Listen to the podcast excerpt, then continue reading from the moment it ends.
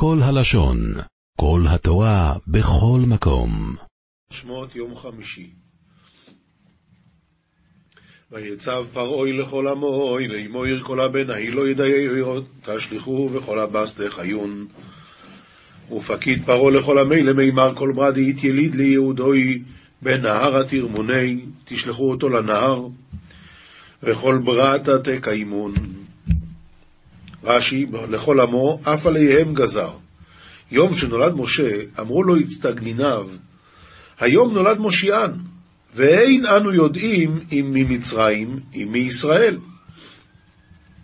ורואים אנו שסופו ללקוט במים. לפיכך גזר אותו היום אף על המצרים, שנאמר כל הבן הילוד, ולא נאמר הילוד לעברים, ליהודים. והם לא היו יודעים שסופו ללקוט על מי מריבה. כלומר, כל מה שמשה רבינו באמת, הם ראו דברים נכונים, רק הם לא הבינו מה הם רואים. כמו שהגמרא אומרת במסכת סוטה, שהם רואים ואינם יודעים מה רואים, הוגים ואינם יודעים מה מהגים. הם לא יודעים מה הם מדברים אפילו. על כל פנים, זה מה שהוא גזר לכל עמו, באותו זמן הוא גזר לכל עמו, גם הבנים של המצרים צריכים למות באותו יום. וילך איש מבייס לוי, ויקח אסבס לוי, ואזל גברון מדי בית לוי, ונסיביית בת לוי. ואזל גברא דמידי בית לוי, ונסיביית בת לוי, ויקח את בת לוי, אומר רש"י, פרוש היה ממנה, מפני גזירת פרעה. וחזר ולקחה, וזהו וילך, שהלך בעצת ביתו, שאמרה לו, גזירתך קשה משל פרעה, אם פרעה גזר על הזכרים, ואתה גם כן על הנקבות. והחזירה, ועשה בה ליכוחים שניים, ואף היא נהפכה להיות נערה, והולידה את משה רבינו. ובת ק"ל שנה הייתה, שנולדה בבואה למצרים בין החומות. מי? יוכבד. היא הייתה בת 130 שנה, כי היא נולדה בין החומות כשבאו למצרים. עכשיו, ו-210 שנה נשתהו שם, וכשיצאו היה משה בן 80 שנה. אם כן, כשנתעברה ממנו הייתה בת 130, וקראו אותה בס לוי.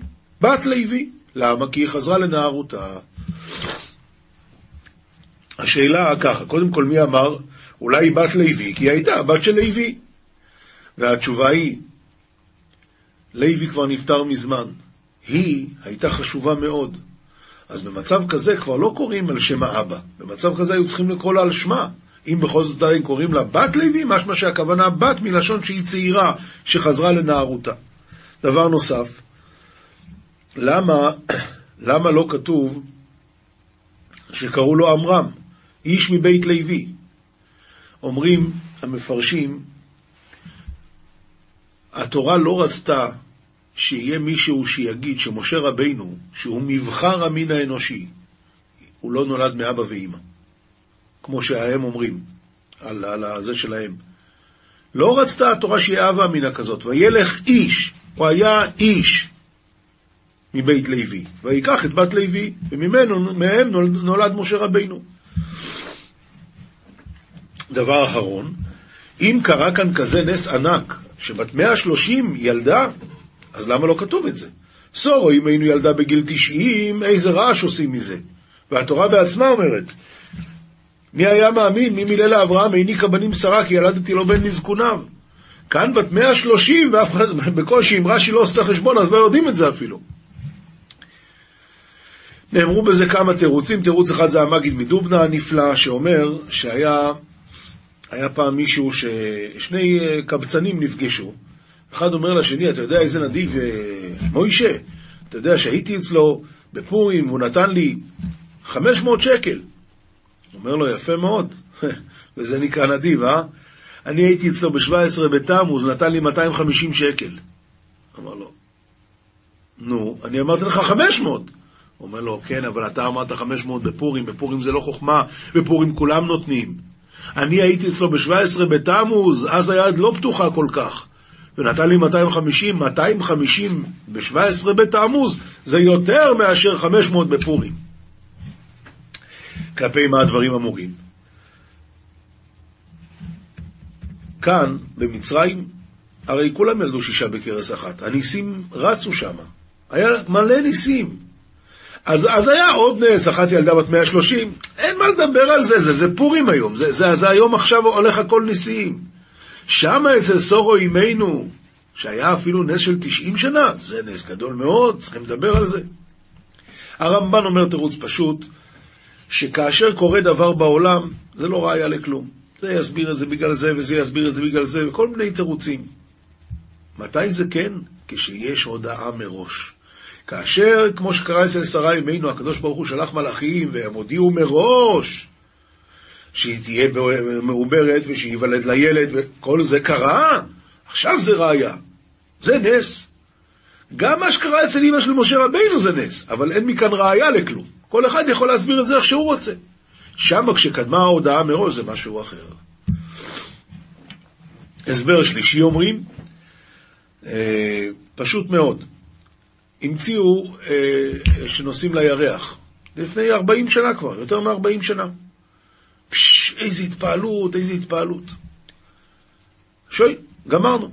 עכשיו אומרים, ישלחו חללית למאדים. מישהו התפעל מזה? אף אחד אפילו לא שמע על זה. איי, הרי מאדים זה הרבה יותר רחוק מהירח. תשמע, ההמצאה הייתה שמצליחים להוציא חללית מפה, להתגבר על כוח המשיכה, לשלוח אותה ולהחזיר אותה, נו, זה באמת התפעלות גדולה. אחרי שהמציאו את זה, אז מה אתה אומר לי? עשינו עוד יותר רחוק. בסדר, אבל ההמצאה כבר נמצאת. אצל סורה אימנו, נכון שזה היה רק 90, אבל גם זה היה נס. אחרי שכבר אתה אומר 90, אז מה אתה אומר עכשיו 130? נו, בסדר, הבנו את הרעיון. זה כבר היה אצל סורה אימנו, לכן שם היה התפעלות ועכשיו אין התפעלות. ועתר הו אישו ותלת בן ותרא איסוי כי תאיבהו ותצפנהו שלו אישו ירוחים. ועדי עתידי תביא לדבר וחזת יתיירי תבהו ואתמרתי תלת הירחין. אומר רש"י כי טוב הוא כשנולד נתמלא הבית כולו אורה.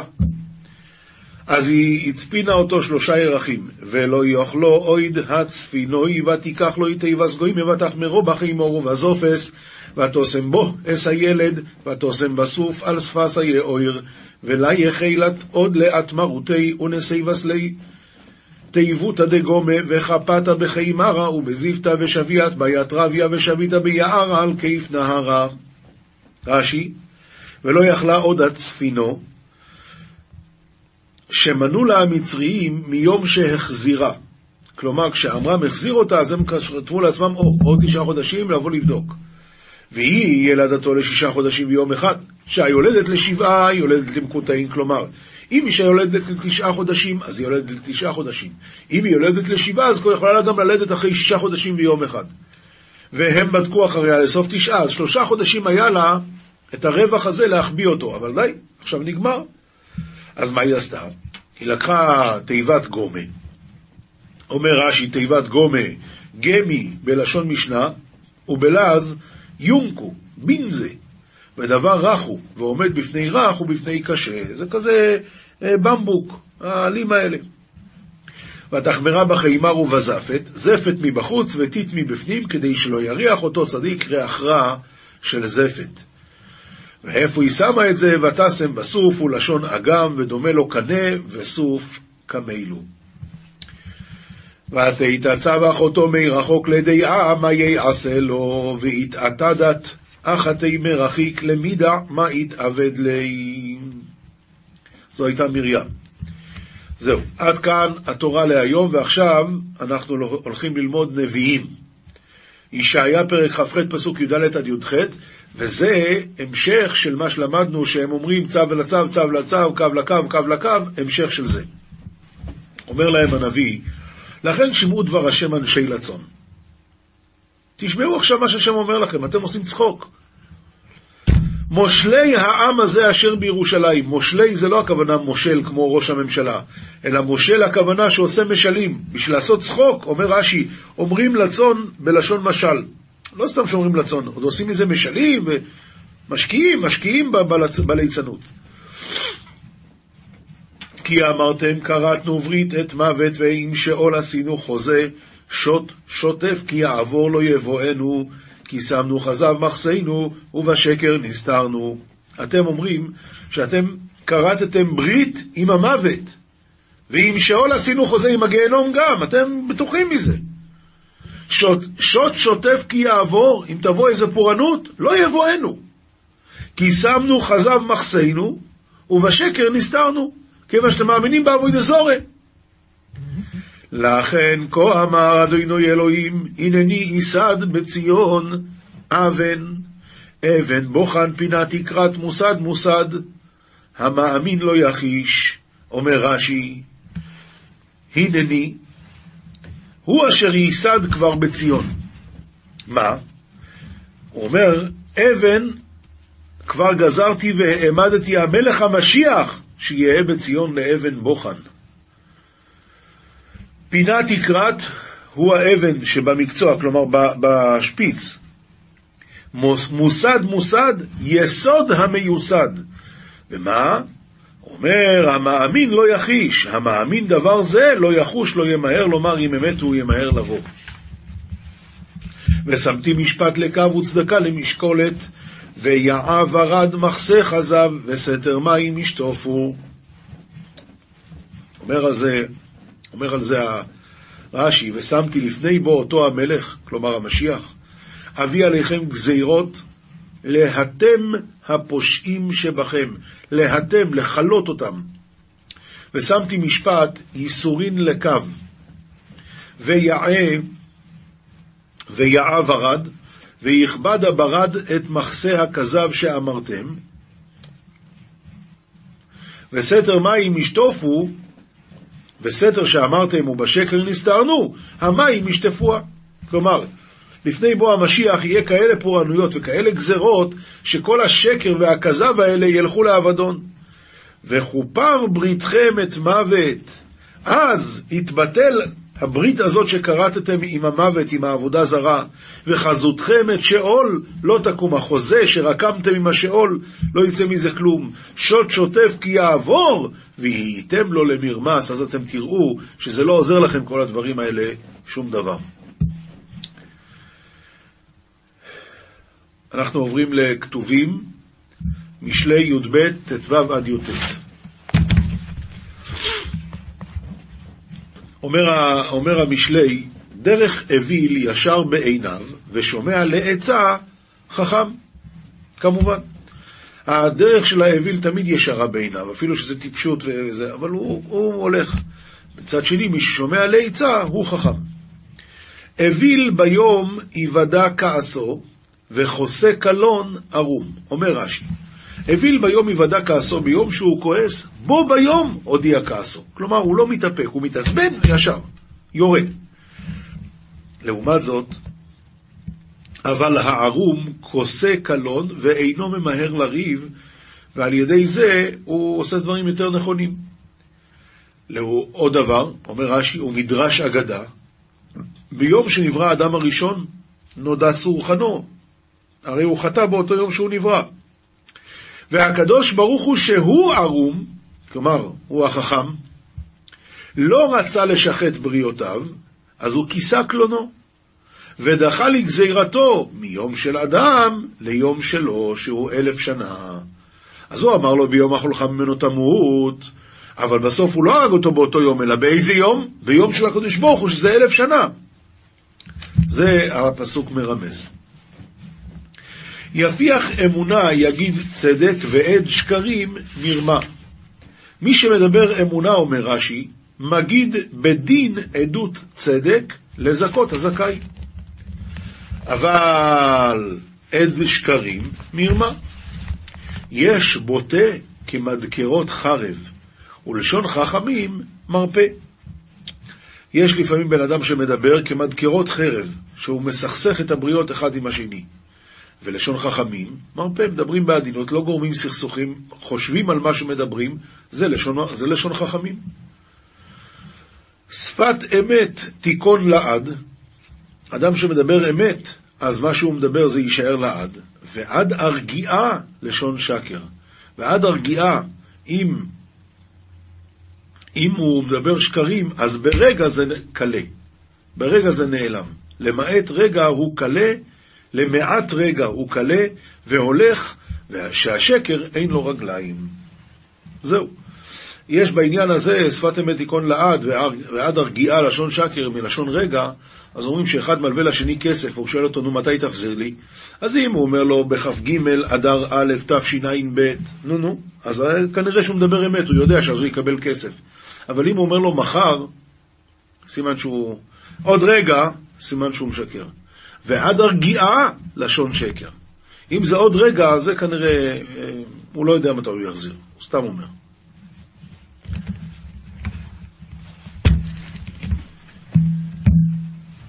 משנה, מסכת זבחים, פרק י"ג.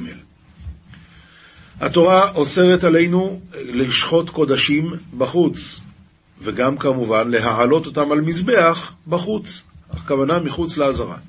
השוחט והמעלה בחוץ, שוחט וגם העלה אותם על מזבח בחוץ, הדין הוא שחייב על השחיטה וחייב על העלייה, כלומר לזה שהוא העלה אותה, זה, כי זה שני דברים, אומר הרב, שהם שני גופי עבירה, דתרוויו כתיבי, אשר ישחט ואשר יעלה, אז זה שני סוגים של עבירות.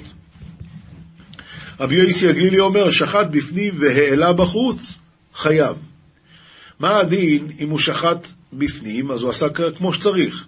ואחרי זה הוא הוציא את זה החוצה והעלה על גבי המזבח, אז הוא חייב, חייב על זה. מה הדין אבל הפוך מזה? שחט בחוץ. נו, ומה קרה אחר כך? והעלה בחוץ. אז הוא פטור. שלא העלה בחוץ, אלא דבר פסול. אז הוא פטור על העלאה, הכוונה. למה? כי הוא העלה דבר פסול. מתי, מותר, מתי הוא, הוא חייב על העלאה, דווקא אם הוא העלה דבר כשר לפי רבי יויסי. אבל אם לא, אז זה לא, וכיוון שהוא שחט את זה בחוץ, אז הוא כבר פסל את זה. אמרו לו, אף השוחט בפנים ומעלה בחוץ, כיוון שהוציאו פסלו. אם אתה הולך ככה, אז תשמע, אתה אומר שעל העלאה אפשר לקבל עונש רק אם הוא שחט בפנים, ואז הוא הוציא את זה החוצה, תסלח לי. אם הוא שחט בפנים והעלה את זה החוץ, והוציא החוצה והעלה, אז בעצם ההוצאה של הבשר מהאזהרה החוצה, כבר הוא פסל אותו. אז שוב פעם הוא העלה דבר פסול. אז מתי התורה חייבה על העלאה? לכן חכמים חולקים וסוברים שגם העלאה וגם שחיטה, שניהם בחוץ, חייב פעמיים. משנה ב' טמא שאכל, בין קודש טמא ובין קודש טהור, הדין הוא שחייב. ממשיכים הלאה. רבי יויסי הגלילי אומר, טמא שאכל את הטהור, כלומר, אם האיש הוא טמא והבשר קודשים הוא טהור, אז הדין הוא שחייב. וטמא שאכל טמא, פטור. למה? כי הוא לא אכל דבר ראוי. שלא אכל אלא דבר טמא.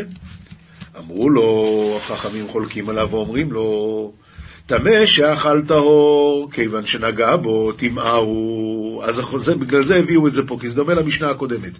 הרי טמא שאכל טהור, איך הוא אכל אותו? עם הפה, אז שוב טימא אותו. אז מתי יקרה שטמא אכל טהור? תמיד זה טמא שאכל טמא. לכן, וטהור שאכל טמא פטור, שאינו חייב אלא על טומאת הגוף. בקיצור, אז אה, הם, חול... אה, אה, בקיצור הם, הם חולקים עליו, ורק הם מוסיפים את העניין הזה שטהור שאכל טמא, טהור שאכל בשר טמא פטור, למה? שאינו חייב אלא על טומאת הגוף, על הטומאה של עצמו, אבל אם הוא טהור, אז הוא לא חייב על זה שהוא אכל בשר טמא. מאיפה לומדים את זה? כתוב בפסוק, וטומאתו עליו ונכרתה, בטומאת הגוף הכתוב מדבר, אבל אם הוא לא היה טמא, רק הבשר היה טמא, אז הוא פטור. משנה ג' חומר בשחיטה מבעלייה. אמרנו שיש שני לאווים, אחד זה לשחוט בחוץ ואחד זה להעלות על גבי המזבח. אבל יש חומר בשחיטה מבעלייה, וגם חומר בעלייה מבשחיטה. חומר בשחיטה שהשוחט להדיוט חייב.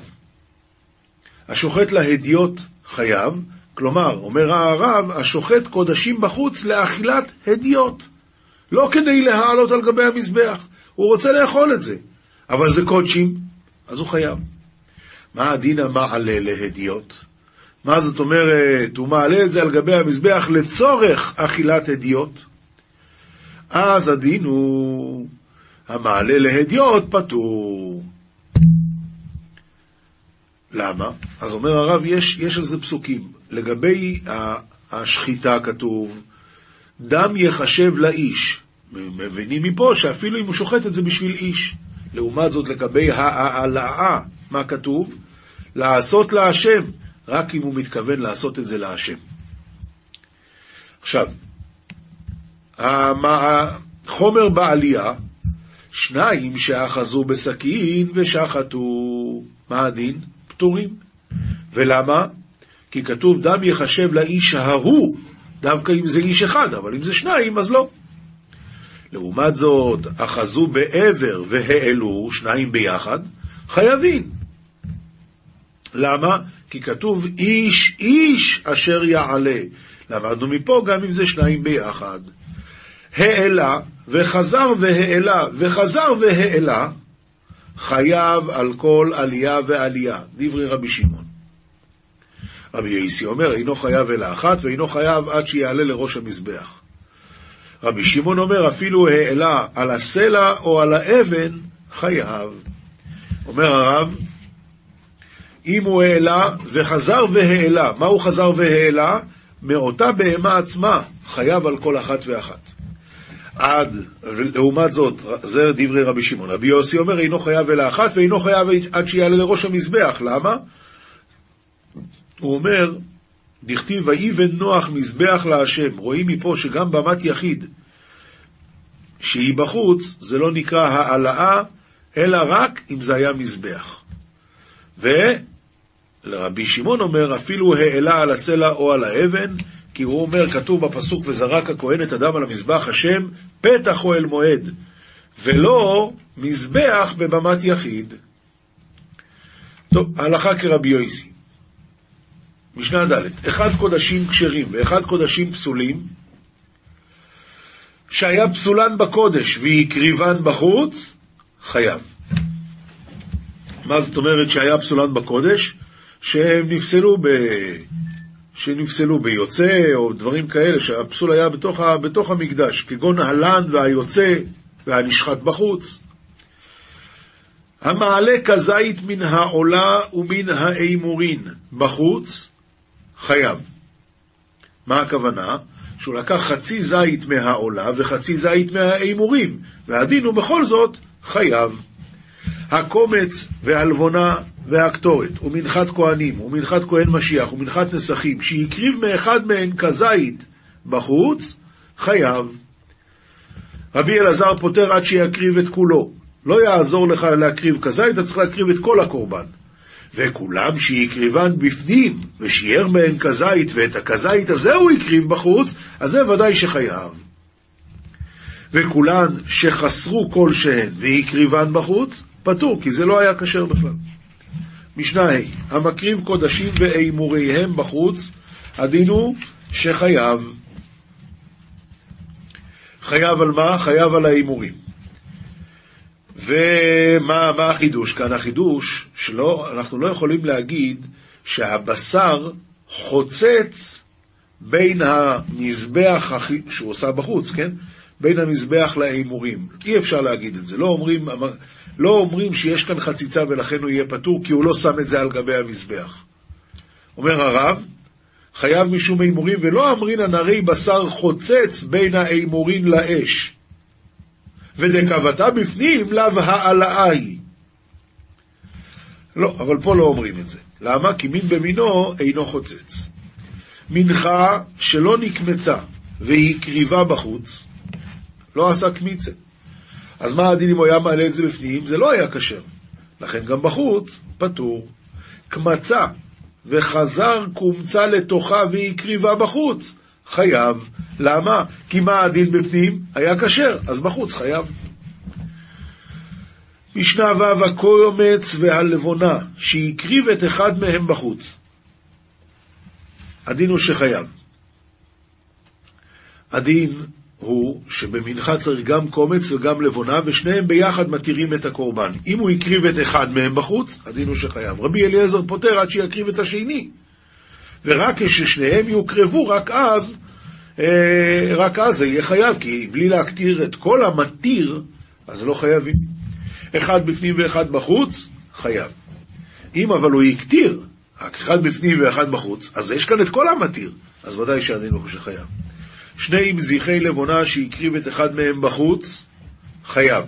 בלחם הפונים היו שני מזיחי לבונה, ואת שניהם צריכים להקטיר בשבת כדי להתיר את לחם הפנים באכילה.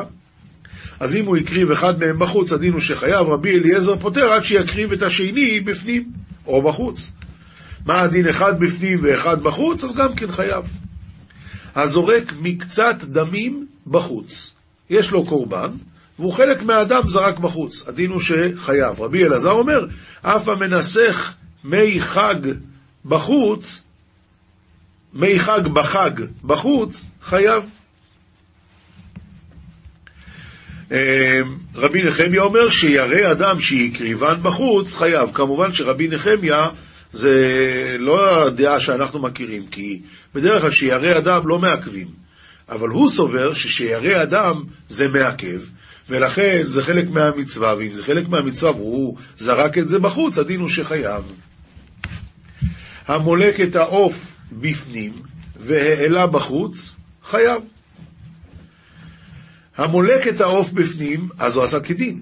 ואז הוא הקריב את זה בחוץ, הדין הוא שחייב. מה הדין אם הוא מלק בחוץ? בחוץ למלוק זה, זה נבלה. אז הוא יוצא שהוא העלה על גבי המזבח בחוץ נבלה, ולכן הדין הוא, אם הוא העלה בחוץ, הוא פטור. השוחט את העוף בפנים, אז שוב פעם, זה לא טוב, והעלה בחוץ, פטור. אבל אם הוא שחט בחוץ והעלה בחוץ, אז הדין הוא שחייב. נמצא דרך הכשרו מבפנים, פטורו מבחוץ. דרך הכשרו בחוץ, פטורו בפנים. רבי שמעון אומר, כל שחייבים עליו בחוץ, חייבים על כיוצא בו בפנים, שהעלהו בחוץ, חוץ מן השוחט בפנים, והמעלה בחוץ, שפטור. משנה ח' החטאת, שקיבל דמה בכוס אחד, ונתן בחוץ וחזר ונתן בפנים, בפנים וחזר ונתן בחוץ, הדין הוא שחייב, שכולו ראוי לבוא בפנים. כלומר, כל אדם ראוי לבוא בפנים, אז ממילא מה שהוא עשה עם זה הוא חייב. אבל אם קיבל דמה בשני כוסות, נתן שניהם בפנים, פטור. קיבל דמה בשני כוסות, אז אם הוא נתן את שניהם בפנים, הדין הוא שפטור, אבל אם שניהם בחוץ, הדין הוא שחייב. אחד בפנים ואחד בחוץ פטור, למה? כי כשהוא נתן בפנים הוא כבר עשה את המצווה, את הכוס השנייה כבר אין בזה מצווה, ממילא אם הוא העלה בחוץ אז הוא פטור. אחד בחוץ, כן. אה, כן, אחד בחוץ ואחד בפנים. קודם הוא עשה בחוץ ואחרי זה בפנים, אז חייב על החיצון, והפנימי גם כן מכפר. למה הדבר דומה? למפריש חטאתו ועבדה. והפריש אחרת תחתיה. ואחר כך נמצאת הראשונה, מה עושים? הרי שתיהן עומדות, אם שחט את שתיהן בפנים, פטור, שחט שתיהן בחוץ, חייב על שתיהן, אחת בפנים ואחת בחוץ, פטור על החיצונית, כי הוא כבר יצא ידי חובה. אבל אם הוא עשה קודם את האחת בחוץ, אחר כך את האחת בפנים, חייב על החיצונה, והפנימית מכפרת, כי הפנימית היא גם טובה. כשם שדמה פותרת בשרה, כך הוא פותר את בשר חברתה.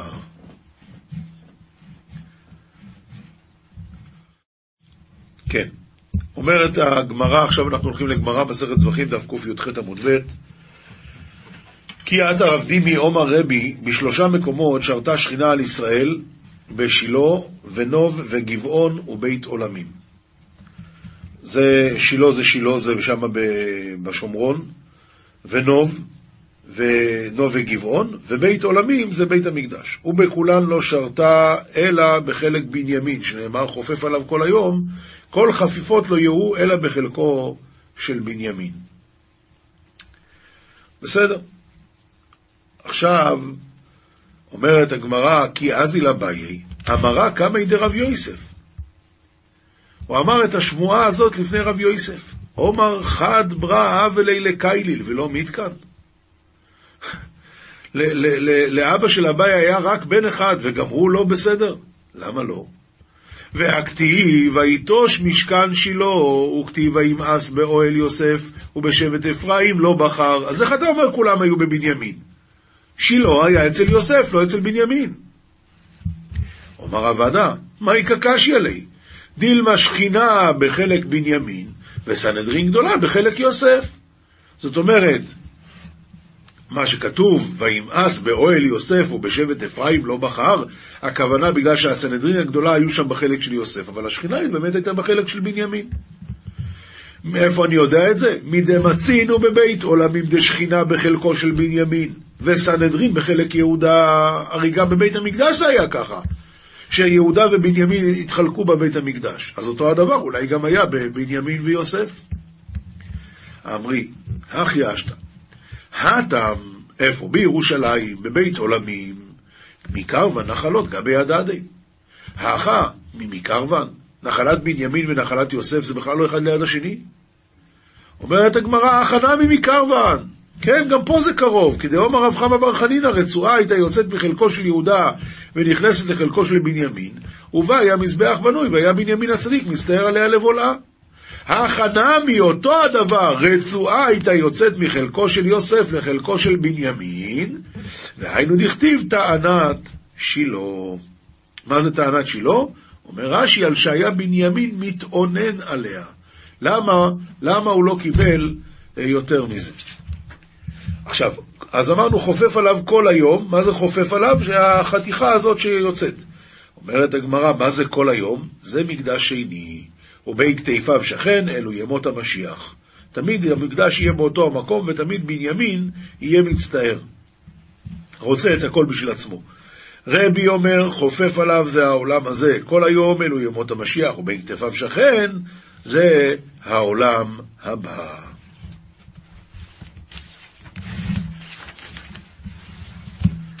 זוהר, פרשת שמות, דף כ עמוד ב' ומשה היה רואה את צאן יתרו חותנו כהן מדיין רבי חייא פתח ואמר מזמור לדוד אדוני רואי לא יחסר. כלומר השם רואי השם הרועה שלי מה הרועה מנהיג את הצאן ומוליכם למרעה טוב, למרעה שמן במקום נחלי מים, מיישר הליכתן בצדק ובמשפט, אף הקדוש ברוך הוא, כתיב מן עודש ירביץ עיני, על ממנוחות ינעלני נפשי ישובב. אומר רבי יויסי, דרך הרועה לנהוג בצדק את צונו, להרחיקם מן הגזל, להנהיגם במישור, והשבט בידו שלא יטו ימין ושמאל. כך הקדוש ברוך הוא רואה את ישראל להנהיגם במישור, ובכל עת השבט בידו שלא יטו ימין ושמאל. דבר אחר ומשה היה רועה. אמר רבי יויסי, תדע לך שכל זמן שהרועה חכם לנהל את צונו, הוא מוכן לקבל עול מלכות שמיים. מי? הצאן. ואם הרועה שויטה, עליו נקרא תקווה, תקווה לכסיל ממנו. אומר רבי יהודה, משה חכם היה, הוא בקיא לנהוג את צונו. בואו ראה מדוד, שנאמר, והנה רועה בצאן ללמדך, שדוד חכם גדול היה, והיה רועה צאנו כדין וכשורה. לפיכך עשהו הקדוש ברוך הוא מלך על כל ישראל. ולמה צאן ולא בקר? עומר רבי יהודה, ישראל נקראים צאן, שנאמר, ואתן צאני, צאן מרעיתי, אדם אתם. וכתיב, כצאן קודשים, כצאן ירושלים. מה הצאן כשיקרבו על המזבח, בשבילם זוכה לחיי העולם הבא? כך המנהיג לישראל, כדין וכשורה, בשבילם זוכה לחיי העולם הבא. ועוד הרואה את הצאן כשהצאן יולדות. הרועה נוטל אותם טלאים בחיקו כדי שלא ילאו ויגעו, ומוליכם אחרי אמותם ומרחם עליהם. כך המנהיג לישראל צריך להנהילם ברחמים ולא באכזריות. וכן אמר משה, כי תאמר אלי שאהו בחיקך וגוימם. עוד דבר אומר הזוהר, מה רואה את הצאן כשהוא רואה טוב, מציל את הצאן מן הזאבים ומן האריות. ככה מנהיג לישראל, אם הוא טוב, מצילן מן האומות, ומדין של מטה, ומדין של מעלה, ומדריכן לחיי העולם הבא. כך משה רואה נאמן היה.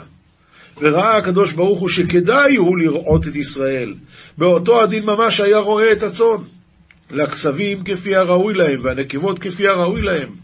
ולפיכך כתיב, ומשה היה רואה את צאן חותנו, ולא שלו. מה הכוונה ולא שלו? הוא הנהיג את הצאן לטובת הצאן ולא לטובת, ולא לטובתו. הלכה פסוקה, הלכה פסוקה רמב"ם הלכות תשובה פרק ג' הפורש מדרכי ציבור, כן? זה עדיין באלה שאין להם חלק לעולם הבא, הפורש מדרכי ציבור אף על פי שלא עבר עבירות, אלא נבדל מעדת ישראל, ואינו עושה מצוות בכללן, ולא נכנס בצרתן, ולא מתענה בתעניתן, אלא הולך בדרכו כאחד מהנוכרים, וכאילו אינו מהן. כאילו הוא לא חלק מעם ישראל. אין לו חלק לעולם הבא. העושה עבירות ביד רמה, כי יהויקים בין... כיהויקים, בין שעשה קלות, בין שעשה חמורות, אין לו חלק לעולם הבא. וזה הנקרא מגלה פנים בתורה, מפני שהעיז מצחו וגילה פניו, ולא בוש מדברי תורה. עכשיו, גם המויסרים, הדין הוא שאין להם חלק לעולם הבא, והרב אומר, הרמב"ם אומר, שניים הם המוסרים, המוסר חברו ביד נוכרים להורגו או, להכותו, והמוסר ממון חברו ביד נוכרים או ביד אנס, שהוא כנוכרי, ושניהם אין להם חלק לעולם הבא. טוב, שהשם ישמור אותנו. מוסר. מוסר מספר חריידי דף ע"ב עמוד א', העולם הזה ים סוער. צריך לדמות האדם בדעתו כאילו הוא שט בים, ולכן ירים ראשו למעלה ליוצרו, וייזהר פן ייכנסו בפיו המים הזידונים. ויישמר מן הגלים הבאים לטורדו, ואם לאו דמו בראשו. אז זאת אומרת, אדם צריך כל החיים מאוד מאוד להיזהר. יש כל הזמן מלחמה. מלחמה עם היצר הרע, מלחמה עם הניסיונות, והשכל וה... הישר אומר שצריך כל הזמן להרים את העיניים לשמיים ולבקש עזרה. בן אדם, סוכת שלום פרוס על ראשך וביתך בכל עוז ותוקף, והלכת בדרכיו, דכתיב עושה שלום ממרומיו. ופרשו בזוהר מדכתיב עושה ולא עשה, שתמיד עושה. לכן גם אתה תמיד תעשה שלום כמותו. הלשון חרב חדה לאנשי המלחמה הצדיקים, נלחמים בה נגד יצרם הרע וחייליו. הרשעים נגד יצרם הטוב וחייליו. כל אחד את הכוחות שלו רותם, אבל הכיוון ש... שבעיניו הוא הכיוון הנכון. כתיב, שעפים שנאתי ותורתך אהבתי, וכתיב אשרי תמימי דרך ההולכים בתורת השם, וכתיב אשליך להשם יאהבך.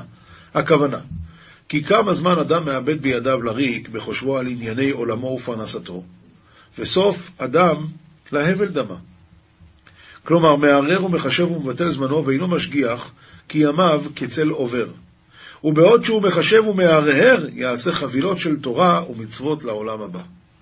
ועתיה מקללה, רב השלום הוא יסוד המעלה, יקוץ מתרדמתו, לתקן אשר עיוות וליסוד ארץ. עולם שלם של תוכן מחכה לך בכל הלשון, 03 617 1111